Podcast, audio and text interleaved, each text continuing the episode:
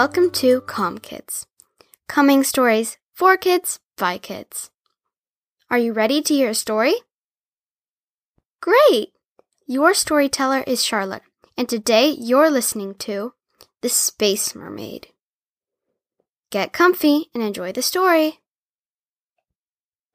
Oliver sat on the warm golden sand, looking out into the distance, dreaming about being an astronaut. The waves washed up on his feet. Then, out of the corner of his eye, he noticed a glass bottle bobbing up and down in the water. Oliver stood up and went to pick it up.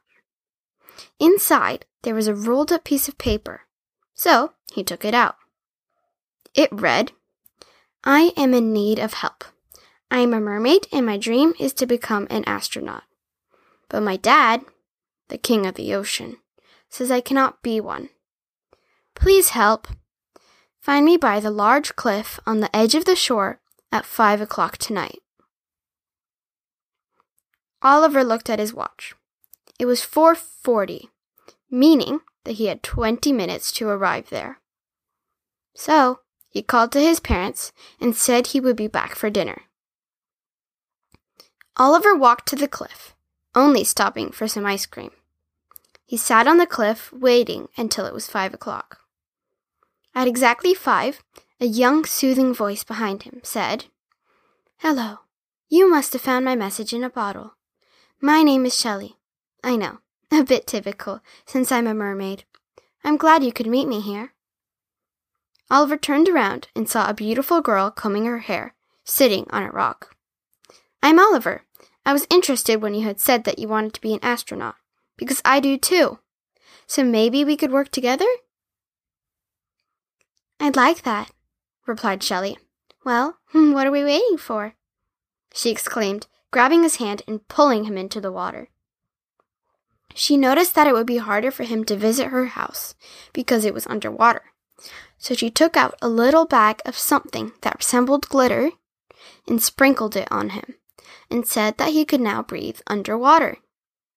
She also put a necklace with a small shell on it around his neck and explained how to use it to exchange his legs to a tail or vice versa. They swam underwater gracefully.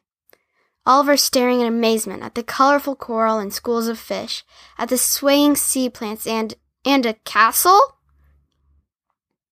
Shelley led him down through the seaweed doors to her house and into her room. You need to be very quiet because I don't want my dad to see you here, she said.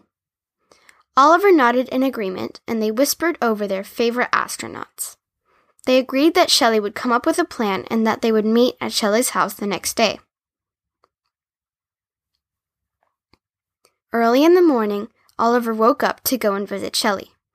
He swam all the way down to her house and they snuck out to the beach together. Oliver was about to ask her what the plan was when he realized that she was standing towards the water and whispering a special spell. After saying it, she turned to him and explained that she had found a spell book belonging to her aunt the previous day and had memorized it so she could go to the moon with him. After a minute or two, waves started becoming larger and more powerful.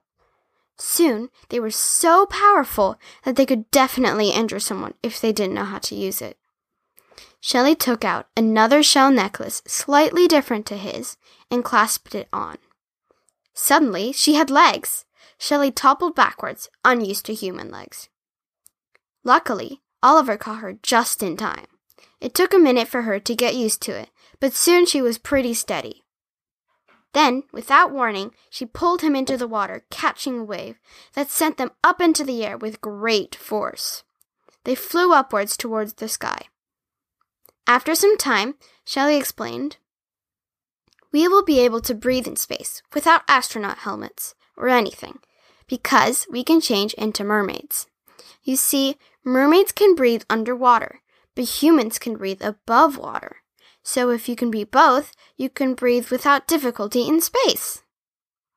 Oliver just smiled. He had been waiting to go to space his entire life, and now he was doing it. Not only that, but he had made a new friend. Suddenly, Shelley shouted excitedly, Look, It's over there, the moon. And Oliver looked over to where she was pointing. The large, bright, glowing moon, right in front of their very eyes. They landed softly on it and wandered around. They played in the huge craters and had moonwalking races. Then, from behind a large rock, they heard a small giggle. Shelley and Oliver stopped. They turned around and listened carefully. Now they heard a strained giggle. Following the noise, they glanced behind rocks until finally Shelley discovered the culprit. She shrieked, It, it, it's an alien! Help! Oliver ran over to her and guarded her. Who, who, who, who are you? he questioned. After a long silent pause, the alien mumbled, My name is Kopo. I mean no harm. Please don't hurt me. It sounded as if almost alien was scared. Less frightened, Shelley crouched down in front of Kopo and asked, Are there more of you? Kopo opened his mouth as if he was going to speak, and then stopped, wondering if he should tell them. It, it, it's okay. You can tell us. We're not here to hurt you, reassured Oliver. Then Kopo murmured, Yes, y- y- yeah, th- there are many of us, but we don't want you humans to know. Oliver and Shelley looked at each other and then said, Your secret is safe with us. Kopo smiled and asked if they wanted to meet his family. Shelley and Oliver turned their backs and whispered together to come up with a decision. After they had made it, they turned back around and Shelley said, I don't see why not. Kopo danced around, glad. Then he said, Do you two want to be my friends? Oliver nodded without discussing it, because he knew Shelley wouldn't mind. Then Kopo told them that he needed to go first to warn and reassure his family. And he ran off and disappeared behind a huge rock. So Oliver and Shelley decided to sit and talk because they realized they didn't know much about each other. After a few minutes, Kopo came back and asked them to follow him. They kept up with his quick pace until they came to the huge rock he had disappeared behind before. We just need to climb down those stairs and walk a bit more until we are home, Kopo said, as they started panting because Kopo was an unusually fast walker with all his legs. After going down all the stairs, turning right and walking, or should I say running, for what seemed like forever, they finally arrived.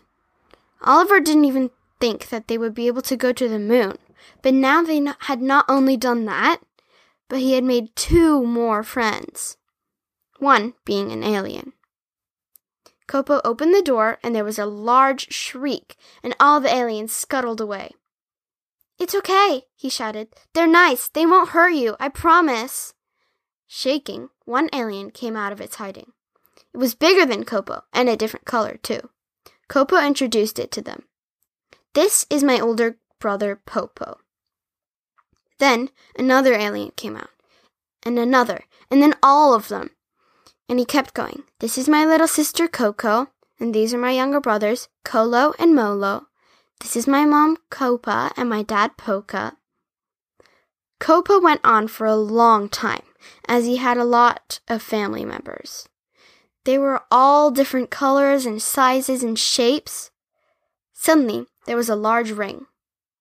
All of the aliens were frightened and ran away screaming. Don't worry, it's just my phone, said Oliver. He answered it. It was his mom. Where are you? she asked worriedly. Um, he replied, and quickly hung up.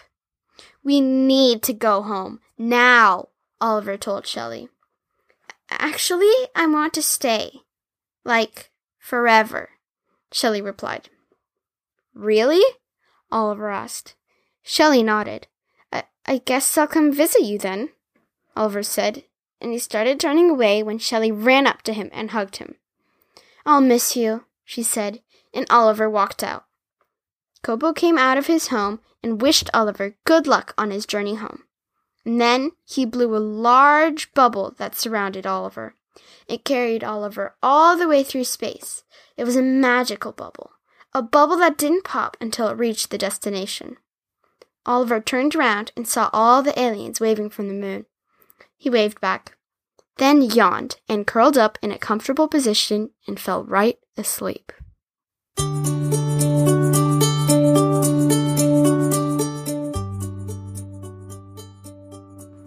Thank you for listening. I've decided to launch a drawing competition. You can try and draw Kopo using your imagination. What does he look like? How many legs does he have? What color is he? Maybe you even want to add in some of Kopo's family. You can send us your photos on our Facebook page, and there will be a winner announced in our next podcast. I can't wait to see your amazing drawings.